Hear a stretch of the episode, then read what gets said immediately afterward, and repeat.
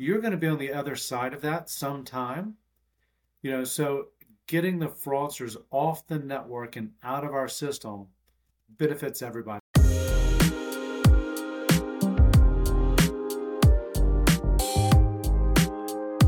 Hello, and welcome to another episode of FI Today, the podcast where we talk about all things banks, credit unions, payments, and more. I'm your host, Kevin, Kevin Miyamoto, blah, Kevin Miyamoto, co-founder and COO of Identifee, also known as Moto. Hello, Moto. And we have um, Jordan Bennett today from Nacha talking about credit push fraud. It's going to be a fascinating podcast. Um, Jordan, what's going on, man? How you doing? Doing well, doing well. It's the end of the summer. Had some good uh, vacations. Ready to move into the fall. Kids' sports are coming up. You know, it's uh, a lot of stuff going on with Nacha. It's it's it's a good time to be alive, right? Oh, okay, so what do you? So is this the year? I know you're a Georgia University of Georgia alum. Is this the year where they three-peat? I hope so. What what are your thoughts? Oh, I, I hope so. I enjoy watching it. Um, I, I've enjoyed. I've always been a uh, Georgia fan. My grandfather went there. Many of my aunts and uncles and my parents went there. So I met my wife there. So we are very excited to watch. I'd say you're pretty pretty connected then. pretty. Yeah, we, enjoy. We enjoy. It's, it, it was fun to see them go two in a row. Let's see if we make it three. Yeah, yeah. I uh, I know I have this Ohio State mug behind me, but I moved my eldest son into Penn State earlier this week, so I might be. Oh, my wife's awesome. a Buckeye though, so I might have to do some swapping of uh, college sports. But yeah, it'll be it'll be fun. I love college football. It'll be it should be a good year. It's a blast, isn't it? Every Yeah. Saturday, I enjoy just watching different games, seeing uh, seeing who's playing what, and uh, just seeing how the conferences go. Oh yeah, absolutely, absolutely. Um, anywho, payments. Uh, let's talk about credit right? push fraud. But before we before we jump into credit push fraud, uh, I'd love for you just to spend a couple minutes just giving uh, the viewers your background and uh, some of the things that you're up to at Nacha these days. Sure. So my name is Jordan Bennett. I uh, uh, went to college at UGA in the business school there, and uh, when I got out, I started selling toilets as uh, my my first job.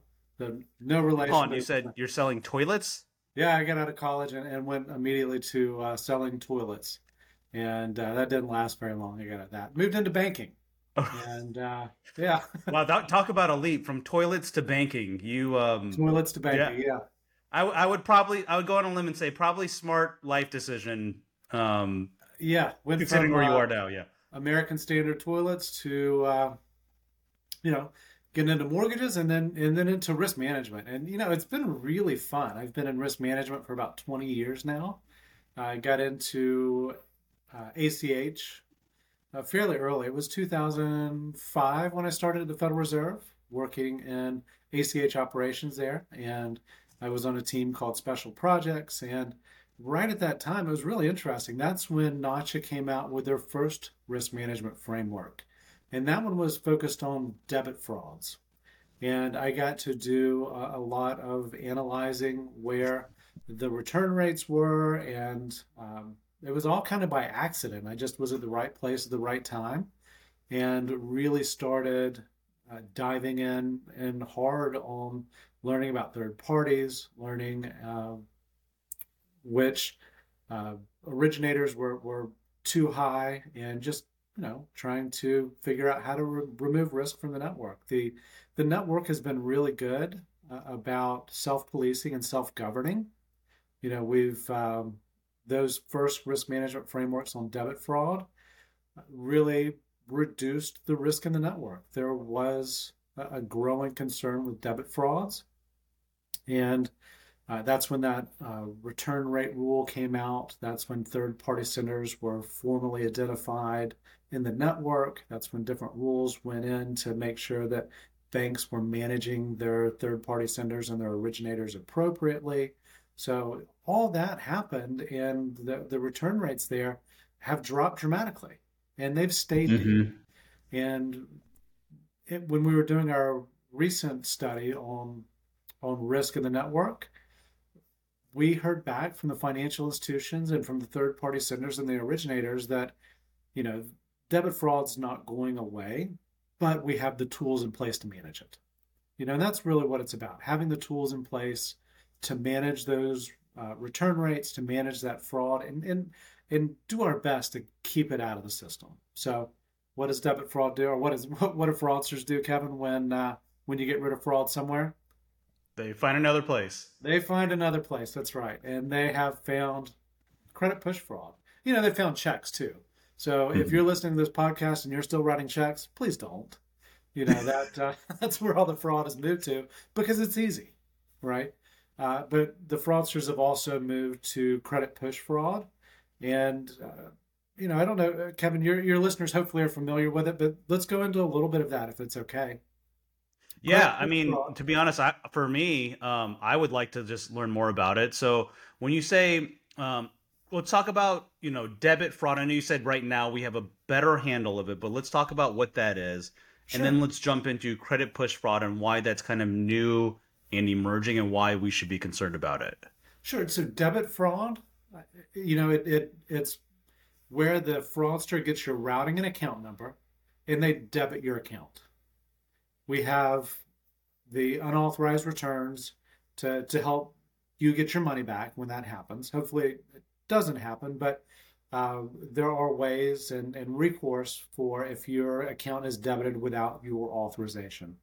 In this scenario, the fraudster is hiding at that ODFI. They are the originator and they are debiting your account. You know, sometimes it's not even them stealing your account, but it's instances where they won't stop debiting you. Maybe you signed up for a product you don't want and they just refuse to, to stop debiting you. That's that's still wrong. If you tell them not to use my ACH account, you have to stop. They have to stop. And so originators and banks have really figured that out. They they're really good at stopping those debit originations when they're not supposed to be. And they're good at catching those debit originators who sneak in and start using perhaps stolen routing and, and account numbers to debit you mm-hmm. and realizing when that's happening and just getting them off the network. Yeah, and I the, when you were saying that, I, I thought of I have a, a couple apps where it'll tell me when there's a large debit transaction, or it'll say, "Hey, hey, Kevin, we've noticed that this vendor is still charging you twelve dollars a month. Do you want to continue their subscription service?" So I, am yeah. To your to your yeah. point, there's definitely things out there to help with that. Oh, the tools are in place, right? And credit fraud is is Credit push fraud is different. This is where the fraudster is hiding at that RDFI and they are convincing you as the originator to send them money. And there's lots of different scams. There is uh, one that we're seeing uh, recently uh, hit is vendor impersonation fraud. And this happened in a town where I used to live. They were I hit very recently, and made the news in Atlanta for almost a million dollars where uh, I, I, don't have the full details. It's not all out yet, but it looks like a vendor uh, or somebody pretending to be a vendor either changed the routing and account number for which they're getting paid or created fake invoices. Either one are vendor impersonation fraud. And the city then pushed that money out uh, to that receiving financial institution. And the the unique thing about credit push fraud is the the fraudster doesn't care how you get those get that money. If you wire it to them, if you send an ACH, even if you do a check, it doesn't matter. They they are ambivalent to how they're receiving those those funds. So uh, we need to help educate municipalities, financial institutions. You know, education really is key. Mm-hmm. Uh, I, mm-hmm. and, well, and Jordan, I want I want to I want to sorry and sorry to cut you off there. Yeah, I want to go back to that. When you say that the type of payment doesn't matter in that case, yeah. What What do you um like? I know what you're saying, obviously, but why why does it not matter? Well, if uh, many times in, in vendor impersonation fraud, the or me in credit push fraud, the fraudster is just trying to get you to push them a payment. Okay, They'll, so let's say that I'm the bad guy, yeah, and you are the good guy, and you're uh, I convince you to send me money and impersonate a vendor that you're doing work with today, but I provide you with fake with my account information.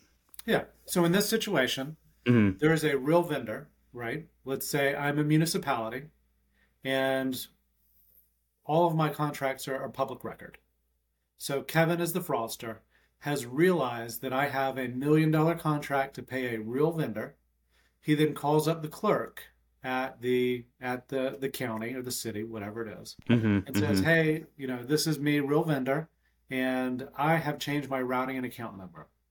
If that city doesn't have proper controls in place, which a very simple one is to use a a, a phone number that's on file, right? Don't call the guy back on the number he just called you to verify that the account's real. But if there are not proper controls in place and that that city clerk changes the routing and account number, Kevin just waits until an invoice comes in. And the bottom of an invoice always says uh, you can pay via whatever method you want. And you know Kevin's already changed the routing and account number to his fraudulent routing and account number. So they will take it if you wire it to them. They will take it if you send an ACH I see. to them. Mm-hmm. They will take it, you know, and they're just the at that point, Kevin the fraudster is just sitting there waiting, right? As he's he's probably got an alert set up that you've been paid, and as soon as that happens, he's going to take that money and, and potentially send it out of the country. Mm, I see. So then I take the money, send it out, and because it's clear to my account, I've sent it out. There's nothing that the originator could do because the money's already gone. It's it's. Well, that's not and- 100% true. Okay. Right. So the faster, and we know this with any type of fraud, the faster you respond as a fraud victim, the more likely you are to get that money back. So, uh, what do I mean by that? So, Mhm. there are ways, you know, if, if ODFI should know how to communicate to the to the RDFI. We have a tool. It's the uh, risk management portal, and then within that, there's the contact registry, and so any ODFI can reach out to any RDFI and vice versa. All the contact information is in there. That is a Nacha rule. Uh, another good example of self governance. But knowing what to do and how to respond as uh, the RDFI in this case is very important. Know what uh, your responsibilities are for protecting your customer, hmm but also if you've got a fraudster. You know, if if you are housing the receipt of that transaction as the RDFI, it means one of three things, right? It means A, you've allowed a fraudster into your bank, hmm not good. Two, it means that you have allowed a knowing or unknowing money mule into your bank, not good Also not good. yeah. because that person is a victim as well, right? Mhm. And and they may not know it, but they're causing financial distress potentially for them and for this other company. So you Mhm. don't want to you don't want a mule in there either. Mhm. Or three, you've got an account takeover situation. That person may not even know that their account is being used to receive that money, and then the uh, account, the fraudster is going to take that account and send it out. So none of those situations are good if you're the RDFI. So Mhm. there are loopholes, or I don't know if a loophole is right, but carve outs for when there's fraud at a financial institution. So it's Mm. important for a financial institution to research those and to Mhm. know when and when they can't share customer information. So Look at the other side.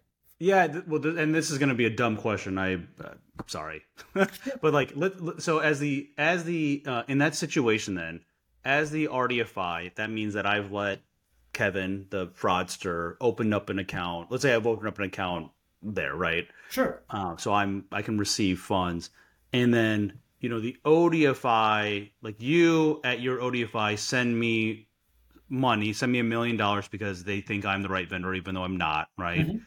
Um, in, in that case, what what happens? Like, who's technically liable there? Because, like, from the ODFI standpoint, they're just performing the payment as instructed by their customer, right? Sure. Uh, like, so what? So what happens there? Yeah. and warranties are on the ODFI. And- Okay. and that's okay. not there's no expectation for that to change. But each ODFI is also an RDFI. And in most cases, the RDFI is also the ODFI, right? You don't have Mhm. to be an ODFI on the ACH network, but we should, all of us, want to get this fraud off the network. Oh yeah. If there are red flags that are out there, you know, why not why not notice them and, and help out? The the tools are available. you know, there are instances where, you know, if a customer has never received, let's say Kevin has had this, Kevin the fraudster has had this account open for a long time, and they've never received a million dollar transaction. He's a he's a consumer. Why would he all of a sudden receive a corporate SEC code for a million dollars into his account? Into his account? Mm-hmm. There, you know that that should be something that the RDFI can say, hold on, this this looks a little funny, and maybe maybe maybe you just received an inheritance, maybe you sold a piece of property. There are reasons that you could receive a million dollars. Unfortunately, none for me. But you know, hopefully, hopefully there could be a reason you could get a million dollars, and then the bank should clarify that, right? Oh, Yeah. this is legitimate. And think about it: when the bank is looking out for you as a consumer on those unusual transactions. Oh, I'm pumped. I'm like, thank you. right. Thanks, dude. You know? You know, thanks for calling me. Uh, they're they're never going to be upset if uh, if they're not a fraudster. Uh, I mean, people people get upset for a lot of reasons, but for the most case, right? Uh, they're going to be happy Yeah. that the bank called them and said, "Is this legit?" And if they're a money mule, this is an opportunity to say, "Hey, do you realize what you are doing? Do you have any idea?" And you can help get those mules out of the network and help Mhm. those people from. Well, and, and this is where Committing a this is a right? for me. Yeah, yeah, and this is for me just a great example of how there's so there's technology. Like, of course, Identity does this too, right? But there's a lot of other technology providers that, if you're looking to, you know, visualize core data, find um, uh, points in the data where it just is a one-off, right, or an outlier, and then alert or notify a specific user. There's tons of softwares out there that do it There's and in, tons- in that example, yeah, that would have that would have you know solved that that would have um, protected that um, that ODFI or the, sorry the RDFI in that case because they would have seen hey this is an outlier. Um, Kevin is a personal account. He should not have received a million dollars. Let's follow up and see what's going on here. Um, Or even in the case of, uh, let, let's take payroll impersonation fraud, Hmm. where a fraudster convinces either the HR to company to change an account, they log into the employee employees uh, software and change their routing and account number. There's lots of different ways wow. that uh, have you been hearing a lot of that lately? we, we we have. Oh, Uh, that's all. So yeah, hold on. so- So, that someone logs in, like let's say with me at Identity, someone logs in under me as Identity and changes my payroll information, and then when normal payroll gets sent out, it gets sent sent to the fraudster's account. Right, and that is that's not Kevin's fault, right? No. a fraudster a fraudster did this, and uh, especially if they call in and impersonate you to HR, and HR just takes those payment instructions over the phone, right? That is totally not Kevin's fault. Wow. But if you know Jordan Bennett receives a paycheck for uh, Kevin Miyamoto, and you know my direct deposit as well as the direct deposit for six other people, is that not a red flag as well? You Yeah. know, why are we getting all of these direct deposits for people with different names? You know, there's no name matching requirement in ACH, and, and I doubt there ever will be Mhm. but you know it's something that that you can use it's a tool you know if you see flags like this you can you can look into this when you think this is an unusual pattern. This is not something that's typical for this account. Why is it mm-hmm. happening? And then as the rdfi you know you've got those tools and and can help. And you're going to be on the other side of that sometime. You know so getting the fraudsters off the network and out of our system benefits everybody, even if you were not directly liable as the RDFI and you, you didn't warrant those transactions. What's so scary to me is that in that example with payroll fraud, it has nothing to do with banking or even payments. Like they're logging into an HR system. You know, I And- think that is a awesome point, Kevin. Like that's scary because there's so many other systems out there that are really like they touch banking, but they don't really they're not really part of it. But it mm-hmm. has payment fraud or banking, you know, fraud attached Well, to it. know- and Almost none of these credit push scenarios deal with deal with technology. Almost all of it is is the frauds you're calling in in social engineering. Mhm. or there are you know business email compromises another social engineering Mhm. credit push scenario right so all of these are social engineering it's it's not about you know, a hacker getting in and, and stealing your data or, and pushing payments out. In most cases, you know, we do have account takeover fraud. That is that is a thing, and it, it does happen as well. But it's almost all through social engineering, Mm. and that's how this type of, of payment fraud happens. And that's why education Yeah. is so important. People knowing the scenarios where they're going to be attacked, and people knowing how to prevent it. You know, Mhm, it- mhm. in a city that that sends out those payments and vendor impersonation, simple policies and procedures in almost all cases, and following those policies and procedures. Yeah, right? well, even We- like we something you- change it for a friend. Yep. We follow policy and procedure that protects the money. Well, even yeah, something as simple as dual control, right? In that scenario, if I'm a vendor and I call in, it's you know, hey, listen, vendor A wants to change. Let me look at the phone number and contact information on file. I'll call that, you know, and then eh, eh, ver- verifying, having a manager or someone else approve that transaction, right? Making sure that the right steps have been followed.